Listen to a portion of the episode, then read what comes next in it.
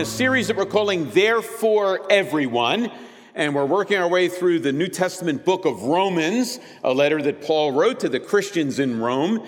And this morning we're going to continue in that series by looking at a few verses toward the end of Romans 8. And while you're turning there, I need to give you a little bit of a disclaimer right at the beginning.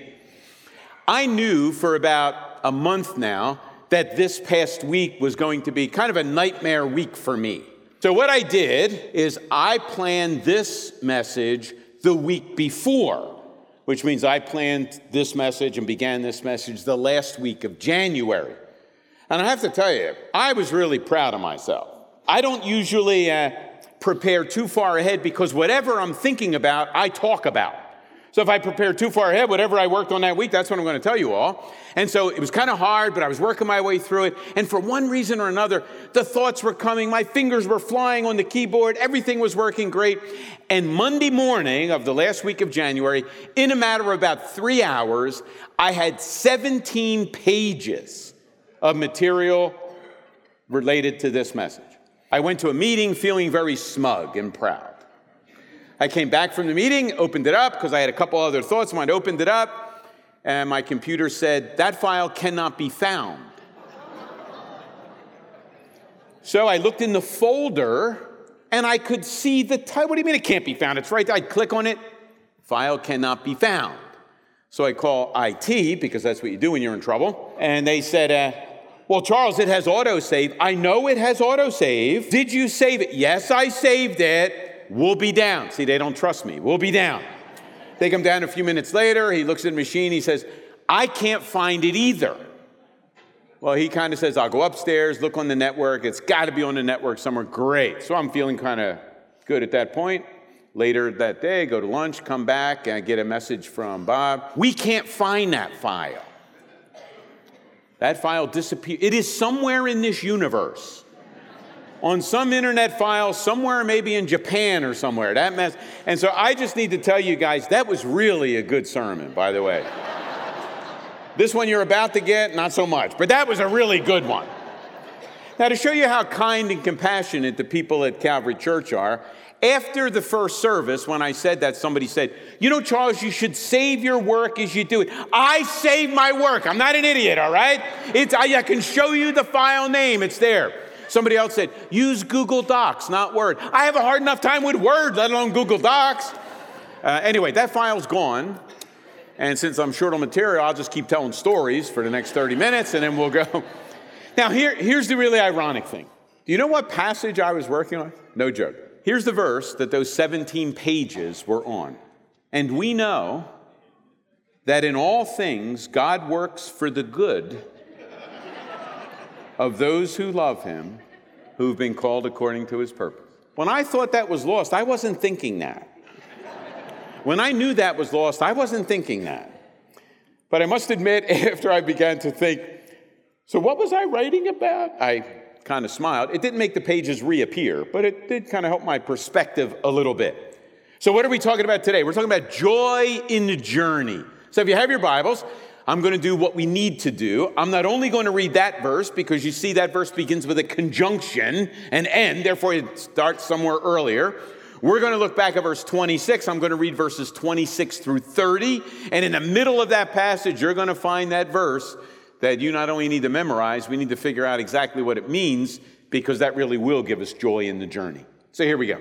Verse 26.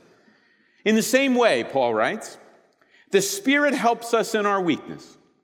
We do not know what we ought to pray for, but the Spirit Himself intercedes for us through wordless groans. And He who searches our hearts knows the mind of the Spirit, because the Spirit intercedes for God's people in accordance with the will of God. And we know that in all things, God works for the good of those who love Him, who've been called according to His purpose. For those God foreknew, He also predestined to be conformed to the image of his Son, that we might be the firstborn among many brothers and sisters. And those he predestined, he also called. And those he called, he also justified. And those he justified, he also glorified. All those verses hang together. Well, how do we get joy in the journey? That's kind of the question we're going to ask. But before we get there, why do we need joy in the journey? Because life is full of troubles, trials, and tribulations. We talked about that last week, right? In fact, remember the verse that we played with last week that I took all the other words out? Here it is. It goes something like this What do we experience presently? Sufferings, frustration, decay, pain, and weakness. They are the required courses of life. Nobody escapes that. So, in that context, Paul says, we can still have joy in the journey. We can still have it. In fact, Paul does not say life will be without suffering, without pain, without frustration, without decay. He assumes all that stuff is there. We can still have joy in the journey.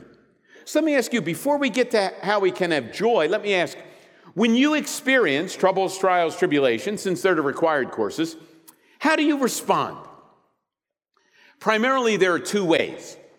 There's kind of the external way, the explosion way. You choose a target or create a target, you blame the target, and then let the target have it. You know what I'm talking about, right?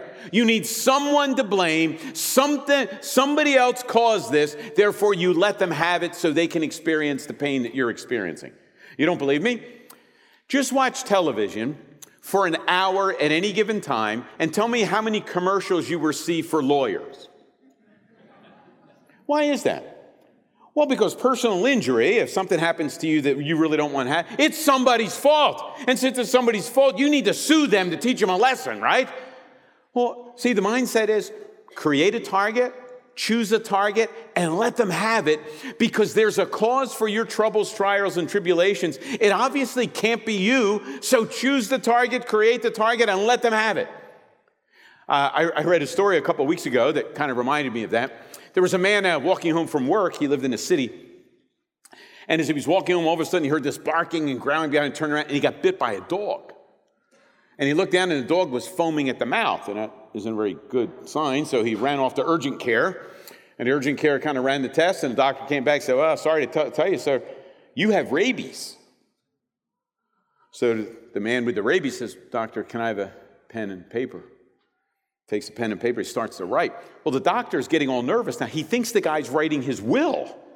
And the doctor says, Hey, sir, wait a minute. We have a cure for this thing, right? You're not going to die. He said, Oh, I know, I know. I'm making a list of people I'm going to bite before the cure takes over.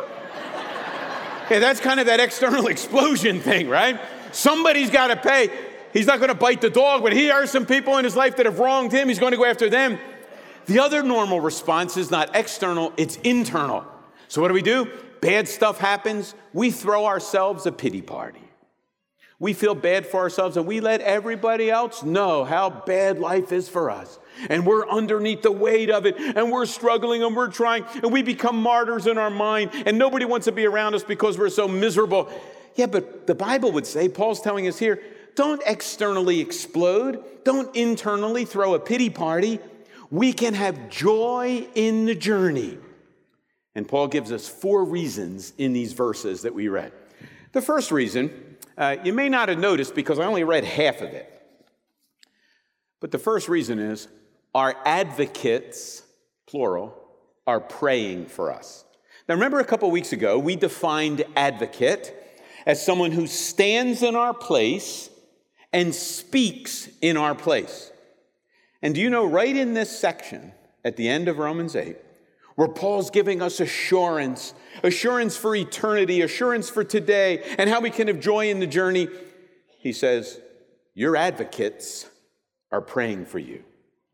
Look at verse at the next verse on the screen, and you can find it in the in verse 26. Notice what Paul writes. This is the first verse I read. In the same way, the Spirit, that's the Holy Spirit, helps us in our weakness. We do not know what we ought to pray for but the Spirit Himself intercedes for us through wordless groans. So be honest.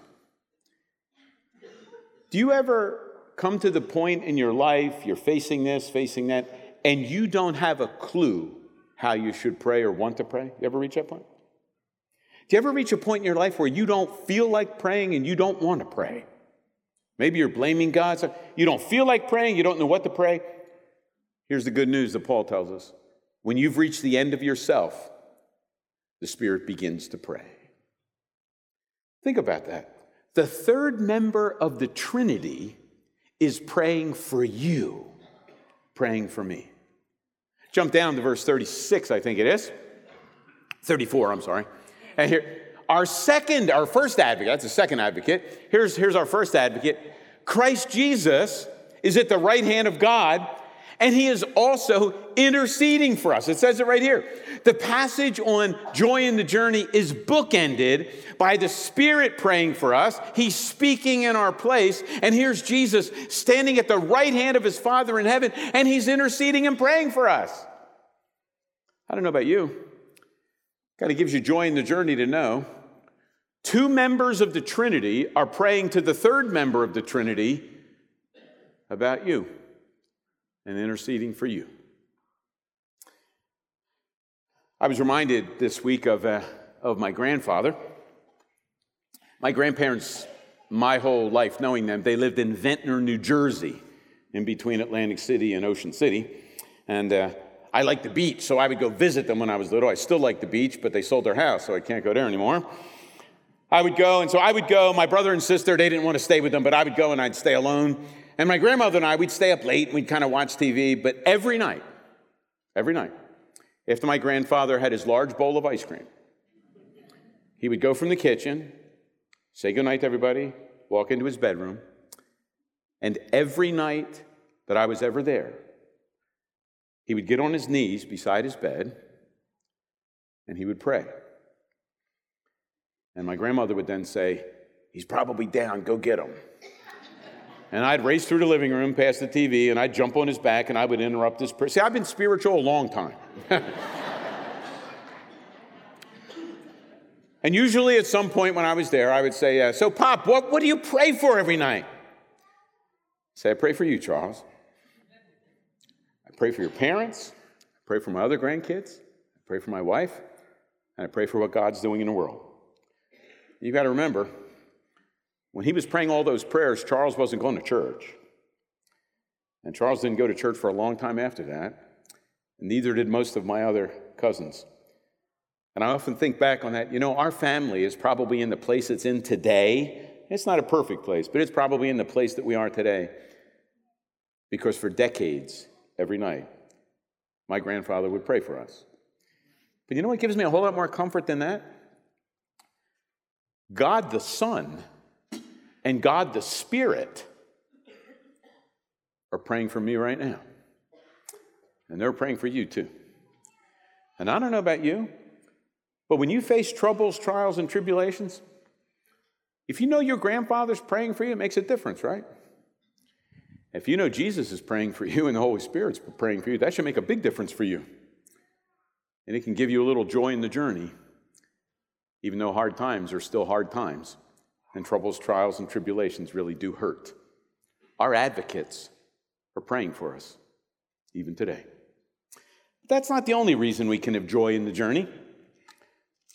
The second reason is that our bad things turn out for good. Our bad things turn out for good. So if you look at verse 28, here's the verse I kept thinking about when I lost those 17 pay. I'm still ticked off about that, by the way. And we know that in all things God works for the good of those who love him, who've been called according to his purpose.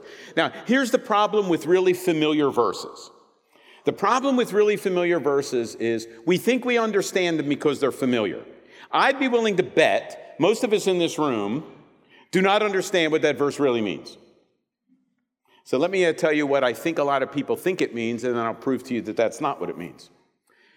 Many Christians explicitly teach, and most Christians implicitly believe that if they follow Jesus closely, they will have fewer bad things happen to them. Isn't that right? And you may say, what's the problem with that? Let me say it again. Many Christians explicitly teach, and most Christians implicitly believe that if we love God and we're following Jesus and we're continuing what Jesus says and we go to church, that fewer bad things will happen to us. The Bible nowhere teaches that. That's not what it says. In fact, what does the verse say? Here's what it says All things happen to all people. Now, what it says? All things. In all things. It doesn't say, and God will protect you from the really bad things. That's not what it says. All things happen to all people. Followers of Jesus experience really, really bad things that happen, and they're not really good things, they're bad things, and we experience bad things just like everybody else experiences bad things. Troubles, trials, tribulations, the required courses of life, all things happen to all people. In fact, at the end of the chapter, just look at some of the stuff that Paul says the Christians are going to experience. So here we go. Check out verse 35. Now, this, he's writing to Christians, right? What, sh- what shall separate us from the love of God? So here's a list of what they're going to experience trouble, hardship, persecution, famine, nakedness, danger, and sword. Sword means they're killing you. That's what they're going to experience. I would say they're bad things, like I'm just guessing, right? How about if you jump further down? How about this? Life or death, angels, demons, anything in the present or the future, any power, what, what's Paul saying? All things happen to all people. And if you and I live with the myth that if we follow Jesus more closely, we'll be protected from lots of bad stuff. No, no, no, no. That's not what it says. All things happen to all people. That's what it says. There are really people that follow closely after God, they get cancer. Kids that love Jesus are in accidents and die. I went to three funerals this week of people that I knew pretty well. Nan Nace, Bob Vinoy, and Dennis Walkers. Three. You know what? They're bad things. When Jesus went to the tomb of Lazarus, he was angry when he went to the tomb because that's not what God originally intended. All things happen to all people. So when good things happen, it's always God's grace.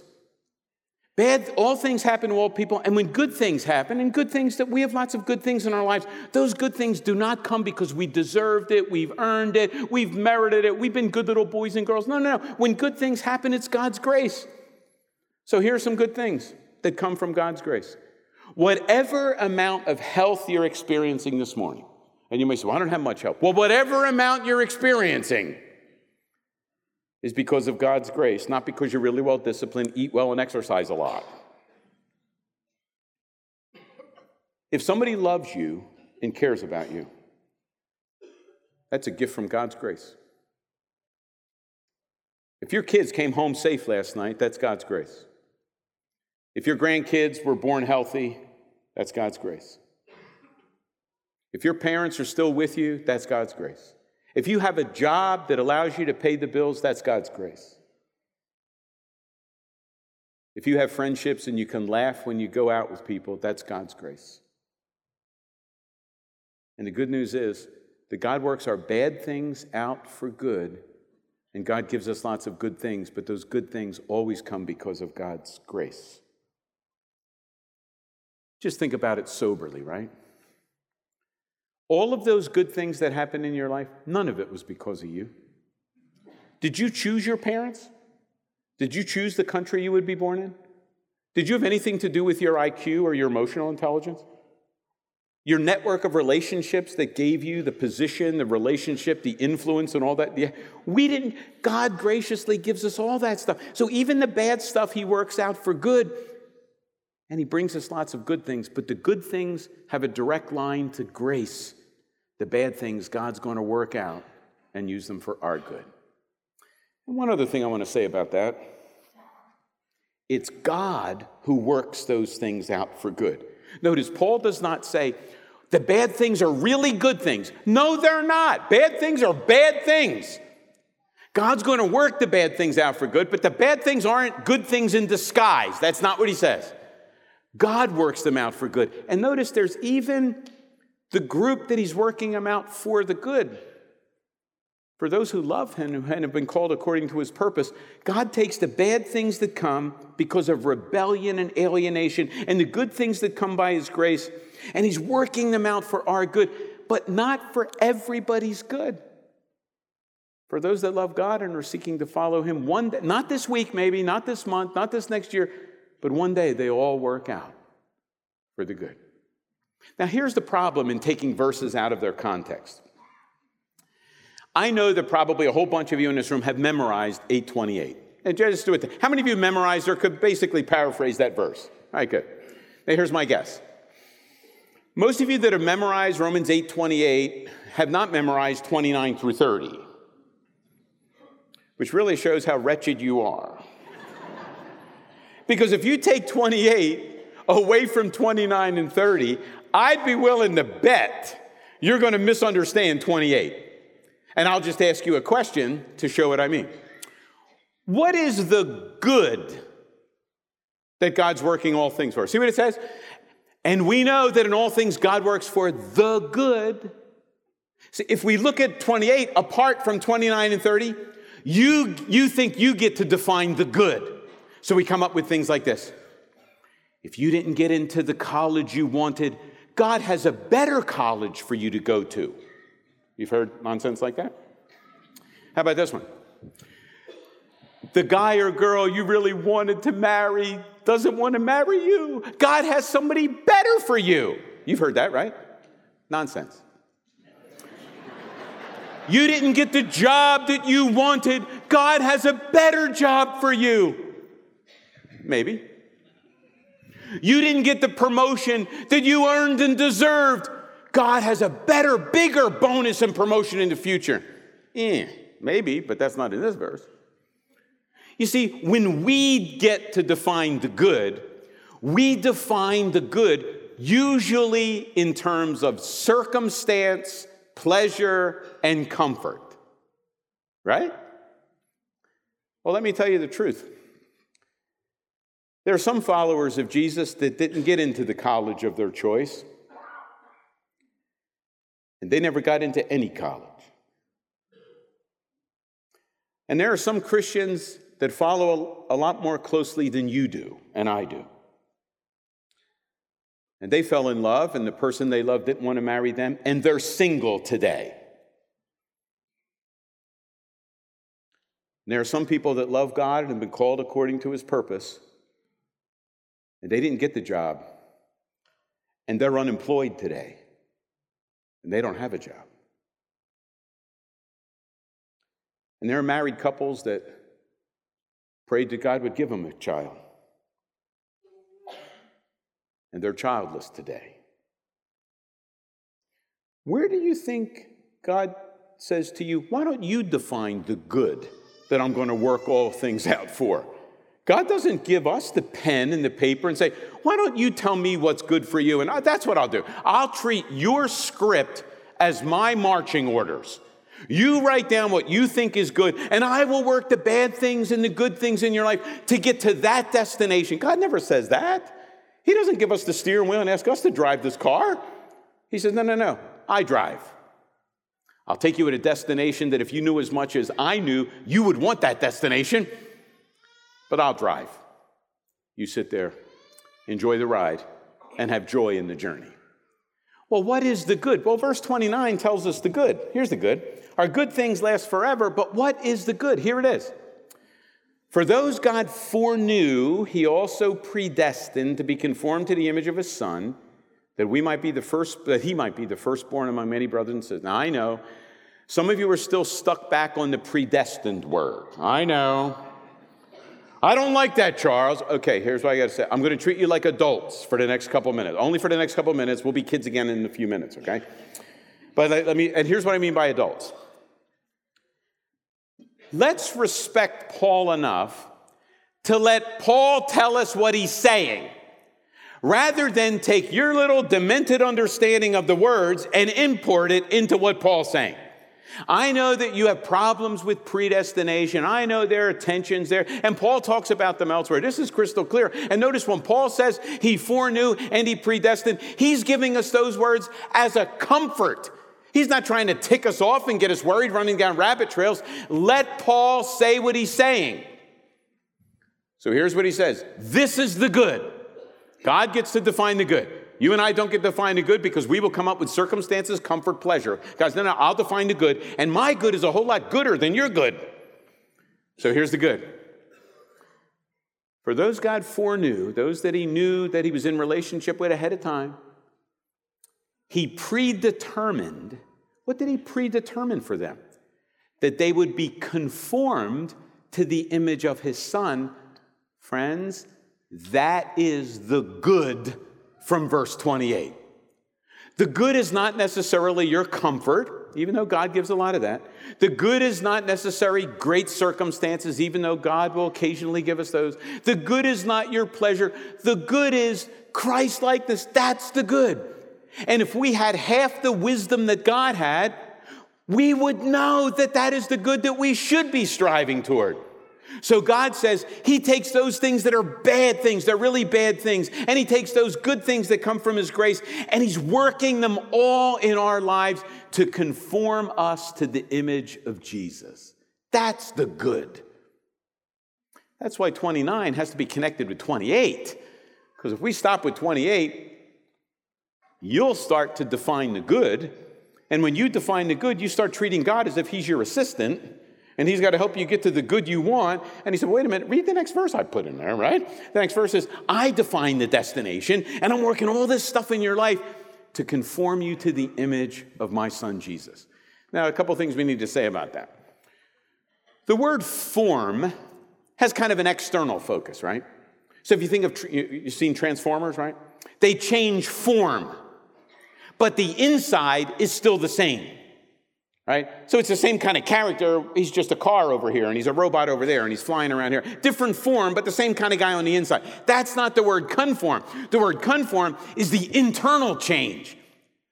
So when you think about transformers, that's not the transformation that God's working in us. That'll one day happen. He's talking about the internal change. And so, what is this Christ likeness thing? We will have the internal priorities and values and ethos of Jesus. That's what God's working in us. That's the good, the internal dynamic of the internal essence of Jesus. Priorities, values, strategies, loves, mission. That's what God's working in us. And He's taking all the bad stuff that happens and the good stuff that happens, and He's working it all together to produce that. That's a pretty good end, isn't it? That's a good, a whole lot gooder than any good you'd come up with. So let me uh, see if I can say it kind of like this Jesus did not suffer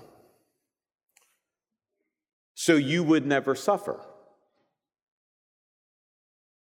Jesus suffered so that when you suffer, you will become like him.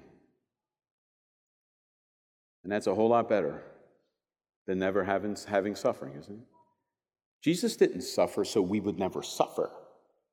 He suffered so that when we suffer, even that decay and that suffering and pain and trouble, trial, tribulation, all that kind of stuff is actually working so that we would become like him. And let's be honest, even though we hate, I hate to admit it because I wonder what will happen this week. It's often in the times of suffering and decay weakness, frustration, that God has our attention a whole lot better, isn't it? I hate to say that because I know I'm setting myself up to have God get my attention this week. but isn't that? And so it's often in the suffering that God can do his best work because when things are going great, man, we're thinking about everything. God's like the last thing on our minds. But boy, all of a sudden, at troubles, trials, tribulation, we are riveted on God. So it's often when the heat's on that God can do his best work of transformation and change. Our good things last forever. How many of you uh, know the name John Newton? Anybody if you know John Newton? Now, here's my guess. If you've ever heard the name John Newton, you probably think of Amazing Grace. John wrote that song. I like that song, right? Amazing Grace, right? How sweet the sound. John Newton was also a pastor, and before that, he was a slave trader. So he would go to Africa and he'd load the ship with people that were kidnapped and he would sell them. God gets his attention, and coming out of that situation and realizing that the gospel can forgive even all that, he writes Amazing Grace. And before you look down your snooty nose at John, realize uh, your history's not a whole lot better than that one. But there's a quote that John Newton also made as a pastor that in some ways rivals Amazing Grace for me. Here's what Newton wrote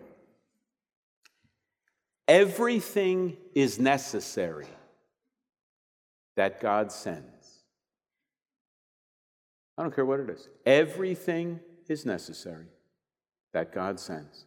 And here's the other half nothing can be necessary that he withholds.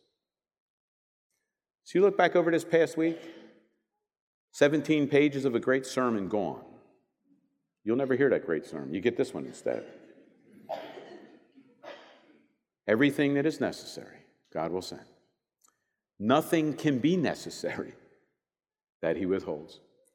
I mention that quote because I have it written in, on a card in my desk. And I read that quote no less than four times from different commentators this week as I redid this sermon. Four times. I don't know about you, going through life, troubles, trials, tribulations, you kind of forget that stuff, right? It's good to remember. Everything is necessary that he sends. You may not think it is. Everything's necessary he sends. And nothing can be necessary that he withholds. Well, one last thing I want to mention, and that is the best is yet to come. Our two advocates, how can we have joy in the journey? Our two advocates are praying for us. God works our bad things out for the good. The good things last forever, and the best is yet to come. Look at verse 30. Here's how that chain gets continued. And those he predestined, he called. Those he called, he justified. Those he justified, he also glorified. Now, if you're kind of a grammarian, you probably say, Charles, you're a nightmare. Well, anyway. But if you're a grammarian, you look at it and say, okay, all those make sense except that last word. So, who, what God predetermined, right, that we be conformed to Christ's image? The, well, of course, that's beforehand, and foreknowing, right, that's kind of before that works. And those he called, he called in the past, and those he justified, that's Romans 1 through 7, so that kind of makes sense. How in the world can he say glorified past tense when it's still future? Here's why. Because it is so certain in God's mind, it's a done deal. So even though our glorification still lies ahead, God says it's all been predetermined.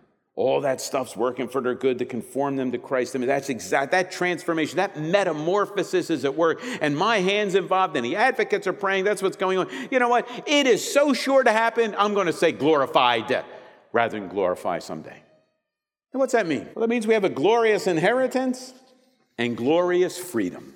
I made a little list here of some things that lie ahead. We talked about that last week, so I'm not going to review that. I just kind of made a list. Things that kind of sync this up for me and maybe for you. You make your own list. Freedom from addiction of all kinds, freedom from abuse and the pain that comes from freedom from misunderstanding. It's tough for people to understand, right? Freedom from sickness and illness, gone forever. Freedom from disabilities, freedom from infirmities, freedom from habits, freedom from sins, freedom from death, gone forever. That's the freedom. What's the inheritance part? Well, it kind of goes like this We're not second class siblings to Jesus, we are heirs with Jesus. So remember back to those words that I lifted out of the text. Presently, we experience suffering and we experience frustration and decay and pain and weakness. Remember that? that that's what we live in now. Our glorious inheritance is suffering gone forever, frustration known no more, decay is reversed forever, weakness gone, now we're strong. And in the midst of all that, we stand in the image of Jesus. I don't know about you. That's a whole lot better of a good than you and I could ever create. The promise of Romans 8 through 30 is not that you'll never have difficulties and pain in your life. The promise is, even when you go through those things, God superintends it all. And his plan, his loving, sovereign plan behind it all, is that you will be transformed into the image of his son. And if we knew just a fraction of what he knew, that would be the goal that we would have for our lives as well. Let's pray. Father, thanks for this reminder. My guess is that there weren't many new thoughts that we talked about today, but there were thoughts that we intentionally or unintentionally forget or put aside. Lord, we know what the pain, troubles, trials, tribulations is like. Help us, Lord, in the midst of them, and even when life is going well, to remember our two advocates are praying for us today. Therefore, we can have joy in the journey. Our bad things will work out for the good. Therefore, we can have joy in the journey. Our good things last forever because they come from your grace. Therefore, we can have joy in the journey. And the best is yet to come. Help us to be joyful and to celebrate along the way. We pray in the name of Jesus, our advocate.